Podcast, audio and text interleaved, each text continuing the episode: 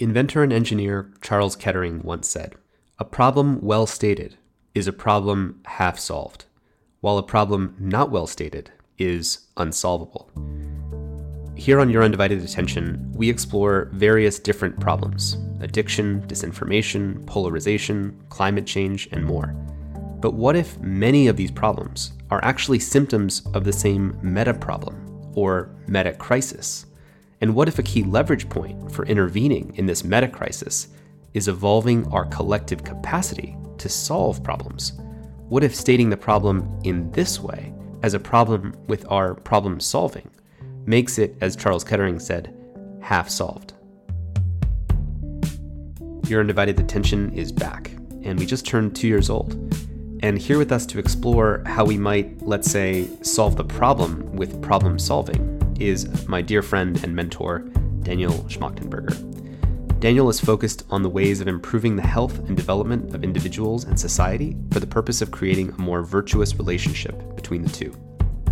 He's a founding member of the Consilience Project, aimed at improving public sense making and dialogue.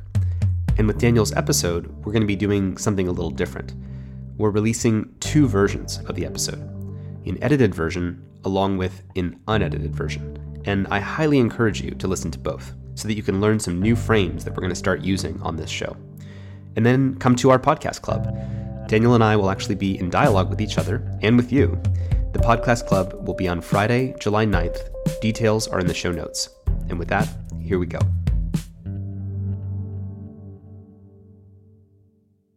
So, Daniel, welcome to Your Undivided Attention. Thank you, Tristan. I've been looking forward to us uh, dialoguing about these things publicly for a while.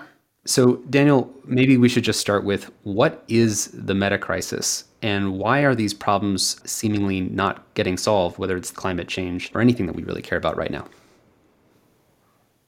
I think a lot of people have the general sense that there is an increasing number of possibly catastrophic issues, whether we're talking about future pandemic related issues or whether we're talking about climate change or climate change as a forcing function for human migration that then causes resource wars and political instability or the fragility of the highly interconnected globalized world where a problem in one part of the world can create supply chain issues that create problems all around the world.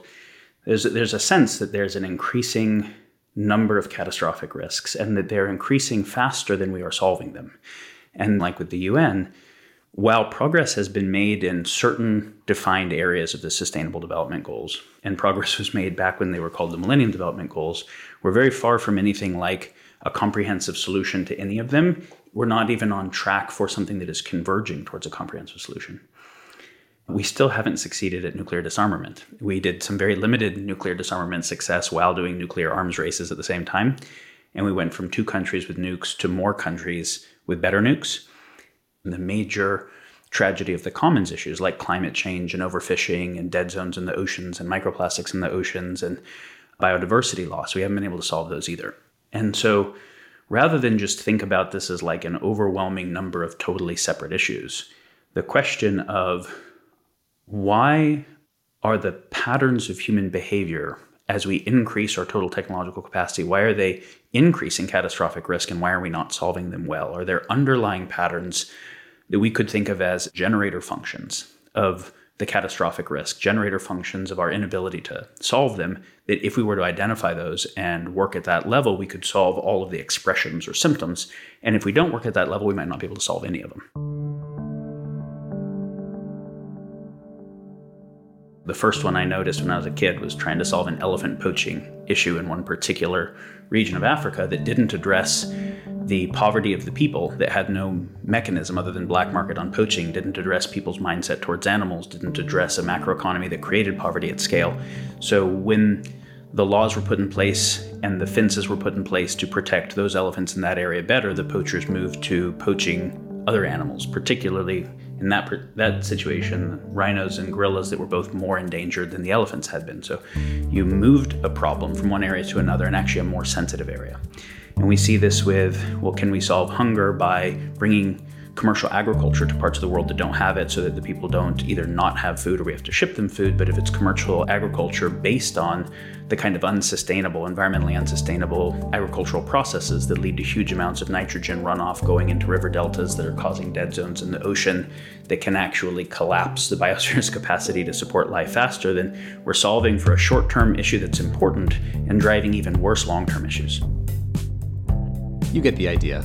Over and over again, the way that we solve short term problems may create other problems on balance sheets that we don't discover until later. This is similar to the problem of Facebook's fact checking program. Fact checking seems like a solution to the problem of fake news, but it actually can cause more polarization. Because in a world that's already been divided by Facebook's personalization rabbit holes, showing people fact checks can actually just drive up more polarization and disagreement. In the case that you and Center for Humane Technology have brought so much attention to with regard to the attention harvesting and directing economy, it's fair to say that it probably was not Facebook or Google's goal to create the type of effects that they had. Those were unintended externalities, they were second order effects. But they were trying to solve problems, right? Like, let's solve the problem, if we're Google, of organizing the world's information and making better search. That seems like a pretty good thing to do. And let's recognize that only if we get a lot of data will our machine learning get better. And so we need to actually get everybody on this thing. So we definitely have to make it free.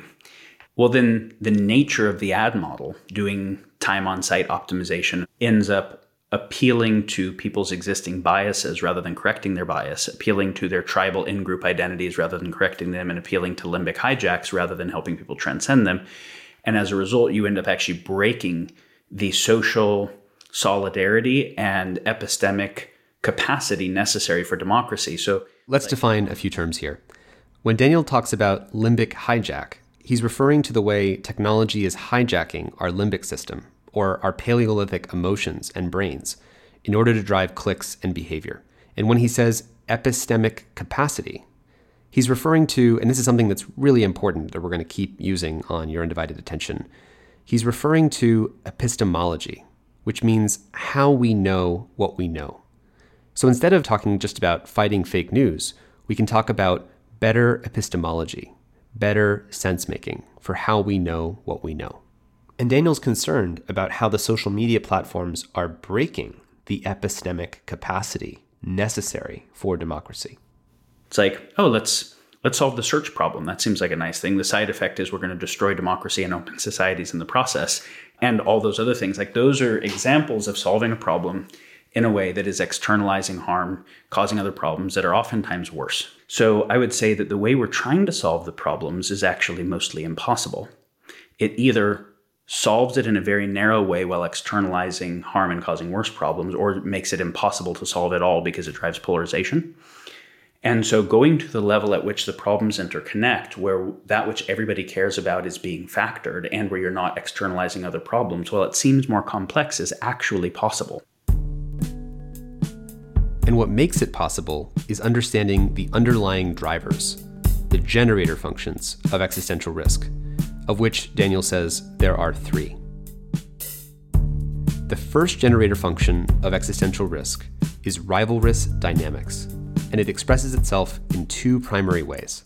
And the two primary ways it expresses itself is arms races and tragedy of the commons. And the tragedy of the commons scenario is if we don't overfish that area virgin ocean, but we can't control that someone else doesn't because how do we do enforcement if they're also a nuclear country? That's a tricky thing, right? How do you do, do enforcement on nuclear countries, equipped countries? So us not doing it doesn't mean that the fish don't all get taken. It just means that they grow their populations and their GDP faster, which they will use rivalrously. So we might as well do it. In fact, we might as well race to do it faster than they do. Those are the tragedy of the commons type issues. The arms race version is if we can't ensure that they don't build AI weapons or they don't build surveillance tech and they get increased near term power from doing so, we just have to race to get there before them. That's the arms race type thing. It just happens to be that while that makes sense for each agent on their own in the short term, it creates global dynamics for the whole in the long term that self terminate. Because you can't run exponential externality on a finite planet. That's the tragedy of the commons one. And you can't run exponential arms races and exponential conflict on a finite planet. So that's the first generator function of existential risk, which is rivalrous dynamics. And we see rivalrous dynamics everywhere, over and over again, on your undivided attention. If I don't go after the attention of those preteen social media users, and you do, then you'll win and I'll lose. If I don't seize the dopamine reward system to build an addiction into my app, and you do, then you'll win and I'll lose. And if I don't use negative campaign ads to win an election to make you hate the other side, then you'll win and I'll lose. These rivalrous dynamics bring us to the second generator function of existential risk, which is the subsuming of our substrate. These are the substrates or the environments that make human civilization possible in the first place. Environmental degradation from overfishing, attention degradation from apps that are competing for our attention, or social trust degradation from politicians competing to make us outraged. And the rivalrous dynamics of runaway capitalism erode the substrate that all of our civilization depends on.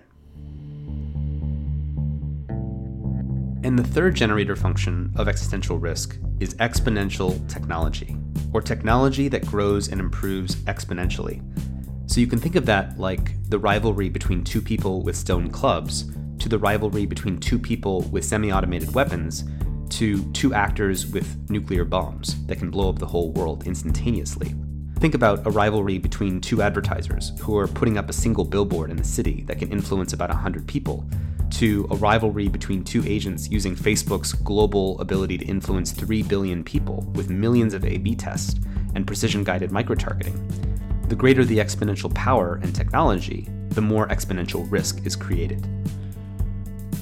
So these are the three generator functions of existential risk rivalrous dynamics, the subsuming of the substrate or playing field, and exponentially growing power and technology. Daniel says that any civilization that doesn't address these three generator functions will inexorably self terminate. Not great news. So let's take a step back. How did we get here? How did we get to this level of unmanaged global existential risk. Before World War II, catastrophic risk was actually a real part of people's experience. It was just always local. But an individual kingdom might face existential risk in a war where they would lose. So catastrophic risk has been a real thing, it's just been local. And it wasn't until World War II that we had enough technological power that catastrophic risk became a global possibility for the first time ever. And this is a really important thing to get because the world before World War II and the world after was different in kind so fundamentally. Because the wars were fundamentally winnable, at least for some, right? They weren't winnable for all the people who died, uh, but at least for some. And with World War II and the development of the bomb became the beginning of wars that were no longer winnable. And that if we employed our full tech, and continued the arms race even beyond the existing tech. It's a war that where win lose becomes omni lose lose at that particular level of power. And so that created the need to do something that humanity had never done, which was that the major superpowers didn't war. The whole history of the world, they all, in the history of the thing we call civilization, they always did. And so we made an entire world system, a globalized world system, with the aim of preventing World War III. So the post World War II Bretton Woods mutually assured destruction United Nations world was a solution to be able to steward that level of tech without destroying ourselves. And it really was a reorganization of the world. And it was predicated on a few things. Mutually assured destruction was critical. Globalization and economic trade was critical. That we, if the computer that we're talking on and the phone that we talk on is made over six continents and no countries can make them on our own, we don't want to blow them up and ruin their infrastructure because we depend upon it. So let's create radical economic interdependence so we have more economic incentive to cooperate. That was kind of like the basis of that whole world system.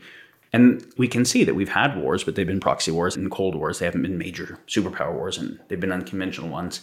But we haven't had a kinetic World War III now we're at a point where that radically positive sum economy that required an exponential growth of the economy, which means of the materials economy, and it's a linear materials economy that unrenewably takes resources from the earth faster than they can reproduce themselves and turns them into waste faster than they can process themselves has led to the planetary boundaries issue, where it's not just climate change or overfishing or dead zones in the ocean or microplastics or species extinction or peak phosphorus. It's a hundred things, right? Like there's all these planetary boundaries, so we can't keep doing exponential linear materials economy. And then the mutually assured destruction thing doesn't work anymore because we don't have two countries with one catastrophe weapon that's really really hard to make and easy to monitor because it's there's not that many places that have uranium it's hard to enrich it you can monitor it by satellites we have lots of countries with nukes but we also have lots of new catastrophe weapons that are not hard to make that are not easy to monitor that don't even take nation states to make them.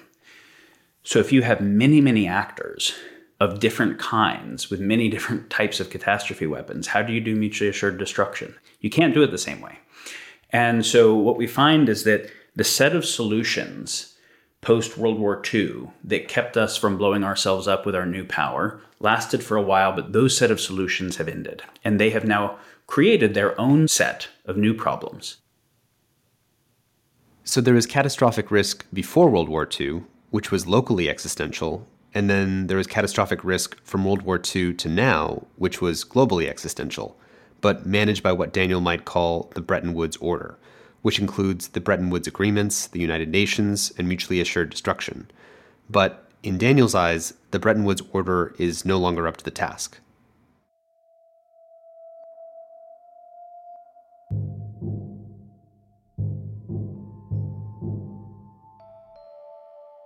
The UN has 17 Sustainable Development Goals. There's really one that must supersede them all, which is develop the capacity for global coordination that can solve global problems.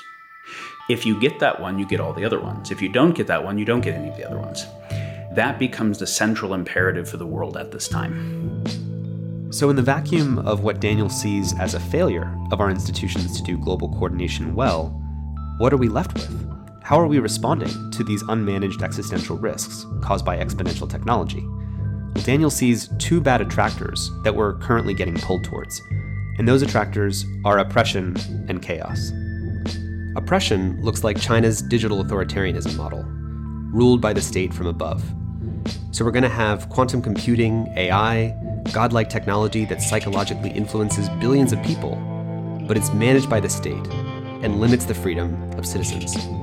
Or we can have chaos, instantiated by the West's democratic dysfunction, where exponential technologies aren't really managed at all because social media has deranged our society to be maximally addicted, distracted, outraged, polarized, and misinformed until people don't know what's true at all. So, how do we manage global existential risk without devolving into oppression or chaos? What could a new attractor be? I think it was a Jefferson quote of the ultimate depository of the power must be the people. And if we think the people too uneducated and unenlightened to be able to hold that power, we must do everything we can to seek to educate and enlighten them, not think that there is any other safe depository. One of the core things is the relationship between rights and responsibilities. So, if I have rights and I don't have responsibilities, there ends up being like tyranny and entitlement. If I have responsibilities and I don't have any attendant rights, it's servitude. Neither of those involve a healthy, just society. So, if I want the right to drive a car, the responsibility to do the driver's education and actually learn how to drive a car safely is important. And we can see that some countries have less car accidents than others associated with better driver's education. And so increasing the responsibility is a good thing. We can see that some countries have way less gun violence than others, even factoring a similar per capita amount of guns based on more training associated with guns and mental health and things like that. So if I have a right to bear arms, do I also have a responsibility to be part of a well organized militia, train with them, and be willing to actually sacrifice myself to protect the whole or sign up for a thing to do that? Do I have to be a reservist of some kind? Those are the right responsibilities. If I want the right to vote, is there a responsibility to be educated about the issue? Yes. yes. Now, does that make it very unequal? No, because the capacity to get educated has to be something that the society invests in making possible for everyone. And of course, we would all be silly to not be dubious, factoring the previous history of these things. We should be very dubious, given the historical use of education to suppress the black vote. But Daniel's saying we should design systems to enable people to be maximally informed, and maximally participate in their own governance. So, how do we make the on ramps to learning available for everyone, not enforced, but we're actually incentivizing? Can we use those same kind of social media behavior incenting technologies to increase everyone's desire for more rights and attendant responsibilities so that there's actually a gradient of civic virtue and civic engagement? Yeah, we could totally do that. So, this new attractor is nothing short of a kind of new cultural enlightenment, which sounds ambitious, I know. Our last enlightenment was a shift from superstition, myth, and irrationality to logic, science, and rationality, and in pursuit of new ideals like liberty, tolerance, and representative government. The new cultural enlightenment would be a shift from a culture that manages risk through oppression, or that doesn't manage risk at all because it's fallen into chaos, to a culture that has the emergent wisdom to manage exponential technologies. A cultural enlightenment that is supported by humane technology how do we utilize the new exponential technologies, the whole suite of them, to build new systems of collective intelligence, new, better systems of social technology? How do you make a fourth estate that can really adequately educate everyone in a post Facebook world? So let's say we take the attention tech that you've looked at so much that when it is applied for a commercial application is seeking to gather data to both maximize time on site and maximize engagement with certain kinds of ads and whatever. That's obviously the ability to direct human behavior and direct human feeling and thought. Could that same tech be used educationally to be able to personalize education to the learning style of a kid or to an adult to their particular areas of interest and to be able to not use the ability to control them for game theoretic purposes, but use the ability to influence them to even help them learn what makes their own center, their locus of action more internalized, right? We could teach people with that kind of tech how to notice their own bias, how to notice their own emotional behaviors, how to notice groupthink type dynamics, how to understand propaganda, media literacy. So, could we actually use those tools to increase people's immune system against bad actors' use of those tools? Totally. Could we use them pedagogically in general to be able to identify, rather than manufacturing desires in people or appealing to the lowest angels of their nature because addiction is profitable? Can you appeal to the highest angels in people's nature, but that are aligned with intrinsic incentives and be able to create customized educational programs that are based on what each person is actually innately, intrinsically motivated by, but that are their higher innate motivators. Could we do that? Yeah, totally, we could. Could we have an education system as a result that was identifying innate aptitudes, innate interests of everyone and facilitating the, their development? So not only did they become good at something, but they became increasingly more intrinsically motivated, fascinated, and passionate by life, which also meant continuously better at the thing. Well, in a world of increasing technological automation coming up, both robotic and AI automation, where so many of the jobs are about to be obsoleted, our economy and our education system have to radically change to deal with that because one of the core things an economy has been trying to do forever was deal with the need that a society had for a labor force. And that there were these jobs that society needed to get done that nobody would really want to do. So either the state has to force them to do it, or you have to make it to where the people also need the job. So there's a symmetry, and so kind of the market forces them to do it. So if one of the fundamental like axioms of our all of our economic theories is that we need to figure out how to incent a labor force to do things that nobody wants to do and emerging technological automation starts to debase that. That means we have to rethink economics from scratch because we don't have to do that thing anymore. So maybe if now the jobs don't need the people, can we remake a new economic system where the people don't need the jobs? What is the role of humans in a post AI robotic automation world? Because that is coming very, very soon. And what is the future of education where you don't have to prepare people to be things that you can just program computers to be. Well, the role of education has to be based on what is the role of people in that world. That is such a deep redesign of civilization because the tech is changing the possibility set that deeply. So, at the heart of this are kind of deep existential questions of what is a meaningful human life and then what is a good civilization that increases the possibility space of that for everybody and how do we design that thing? So, what Daniel's saying, and as previous guest Yuval Harari pointed out, is that the new technology forces us to reimagine our previous social systems within the context of personalized AI that can tune educational experiences. What is the new education? Within the context of automation of most tasks, what is work? Within the context of a post Facebook digital age, what is the fourth estate? China is answering these questions, but for the purpose of a digital closed society. But Daniel's encouraging us to answer these questions for the purpose of a digital open society, with examples like what Audrey Tang in Taiwan and others are already doing. But before we go on, let's take a step back and have some humility here. We don't know all the answers about how this is all going to work. But what we do know is that the question of what would make social media slightly less bad or less harmful is not adequate to answering the question of existential risks caused by the three generator functions that Daniel has outlined. Humane technology must be supporting the capacity of culture to have the wisdom to steward exponential tech amidst rivalrous dynamics. And in that spirit, how might we use technology in a way that enables people to meaningfully participate in their own governance and to have that culture become the new attractor that can manage global existential risk? What if all government spending was on a blockchain? And it doesn't have to be a blockchain, it has to be an uncorruptible ledger of some kind. Holochain is a good example that is pioneering another way of doing it, but an uncorruptible ledger of some kind where you actually see where all taxpayer money goes and you see how it is utilized. The entire thing can have independent auditing agencies and the public can transparently be engaged in the auditing of it.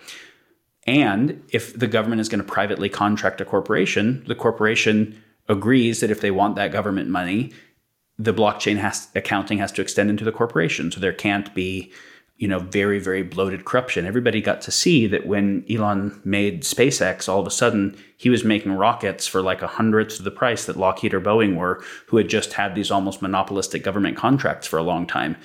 Well, if the taxpayer money is going to the government, is going to an external private contractor who's making the things for a hundred to a thousand times more than it costs, we get this false dichotomy sold to us that either we have to pay more taxes to have better national security, or if we want to cut taxes, we're going to have less national security. What about just having less gruesome bloat because you have better accounting and we have better national security and better social services and less taxes?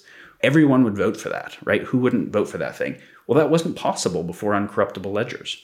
Now, that uncorruptible ledger also means you can have provenance on supply chains to make the supply chains closed loop so that you can see that all the new stuff is being made from old stuff and you can see where all the pollution's going and you can see who did it, which means you can now internalize the externalities rigorously.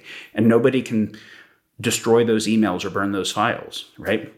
What if the changes in law and the decision making processes also followed a blockchain process where there was a provenance on the input of information. Well, that would also be a very meaningful thing to be able to follow.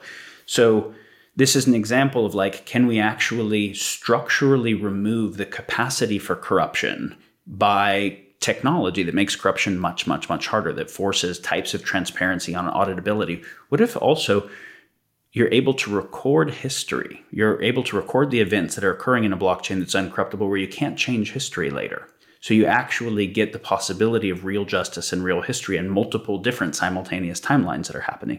That's humongous in terms of what it does. What if you can have an open data platform and an open science platform where someone doesn't get to cherry pick which data they include in their peer reviewed paper later. We get to see all of the data that was happening. We solve the Oracle issues that are associated. And then if we find out that a particular piece of science was wrong later, we can see downstream everything that used that output as an input and automatically flag what things need to change. That's so powerful. Let's take AI. Well, with AI, we can make super terrible deep fakes and destroy the epistemic commons, you know, using that and other things like that. But we can see the way that the AI makes the deep fake by being able to take enough different images of the person's face and movements that it can generate new ones. We can see where it can generate totally new faces, averaging faces together. Somebody sent me some new work that they were just doing on this the other day, I found very interesting.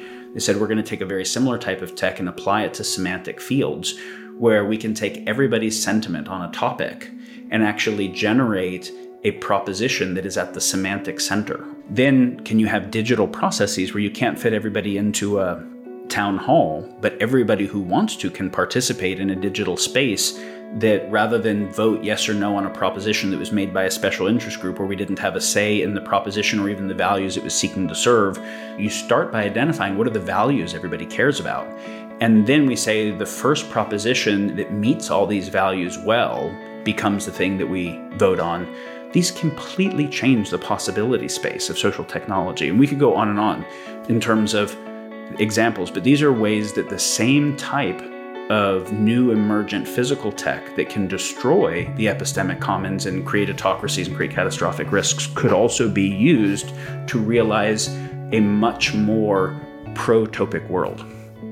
So I, I love so many of those examples, and I especially on the blockchain and corruption one because I think something that the left and the right can both agree on is that our systems are not really functional, and there's definitely corruption and defection going on and just to add to your example, imagine if citizens could even earn money by spotting inefficiencies or corruption in that transparent ledger so that we actually have a system that is actually profiting by getting more and more efficient over time and actually better serving the needs of the people and having less and less corruption. And so there's actually more trust and faith. And that's actually a kind of digital society that when you look at, let's say, the closed uh, China's digital authoritarian society, and you look at this open one that's actually operating more for the people with more transparency, with more efficiencies, that's just an inspiring vision.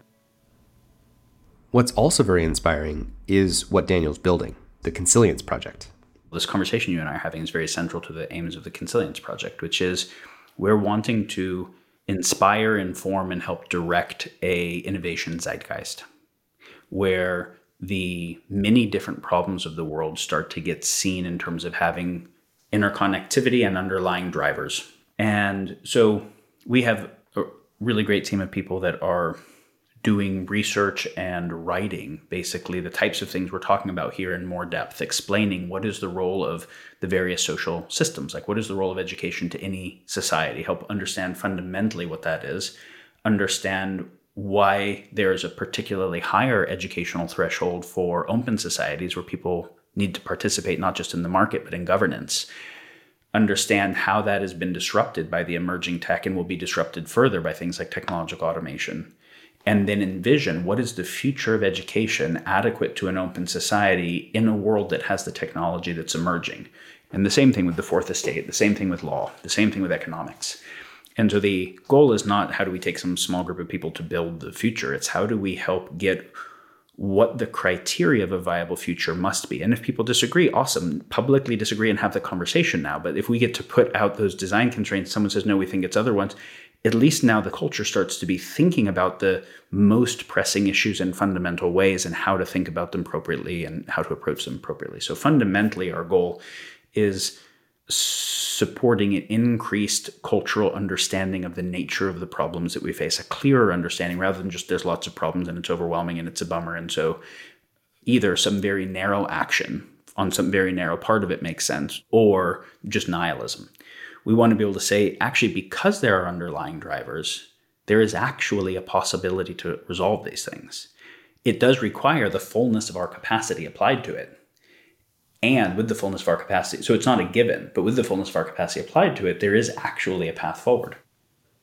I think what CHT did with the social dilemma took one really critical part of this meta crisis into popular attention, maybe in a more powerful way than I have seen done otherwise. Because as big a deal as getting climate change in public attention is, it's not clear that climate change is something that is making that is driving the underlying basis of all the problems, but a breakdown in sense making and a control of patterns of human behavior that kind of downgrade people like, oh, wow, that really does make all these other things worse.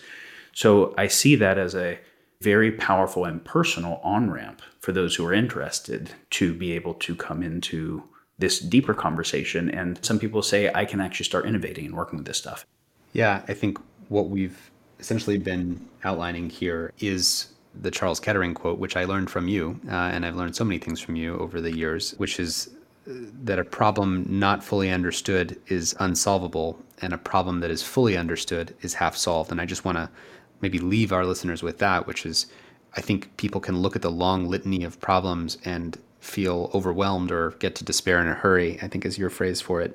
And I think that when you understand the core generator functions for what is driving so many of these problems to happen simultaneously, there's a, a different and more empowering relationship to that. And you've actually offered a vision for how technology can be consciously employed, these new technologies can be consciously employed in ways that should feel inspiring and exciting. I mean, I want that transparent blockchain on a budget for every country in the world. And we can see examples like Estonia and Taiwan moving in this direction already.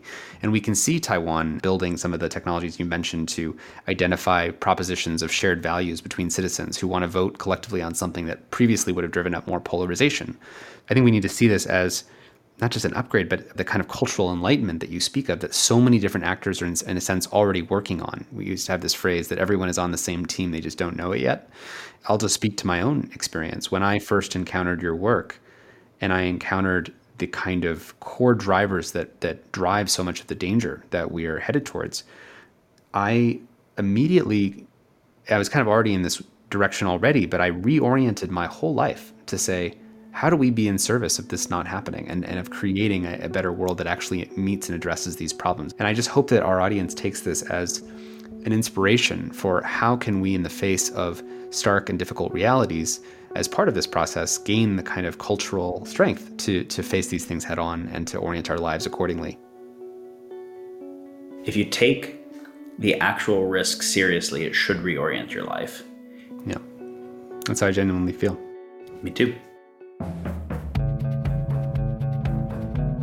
Daniel Schmachtenberger is a founding member of the Consilience Project, online at consilienceproject.org. You can find that link in the show notes, along with more information about our podcast club with Daniel on July 9th.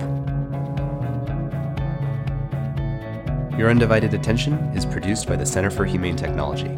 Our executive producer is Stephanie Lepp. Our senior producer is Natalie Jones, and our associate producer is Noor Al-Samarrai. Dan Kedmi is our editor at large.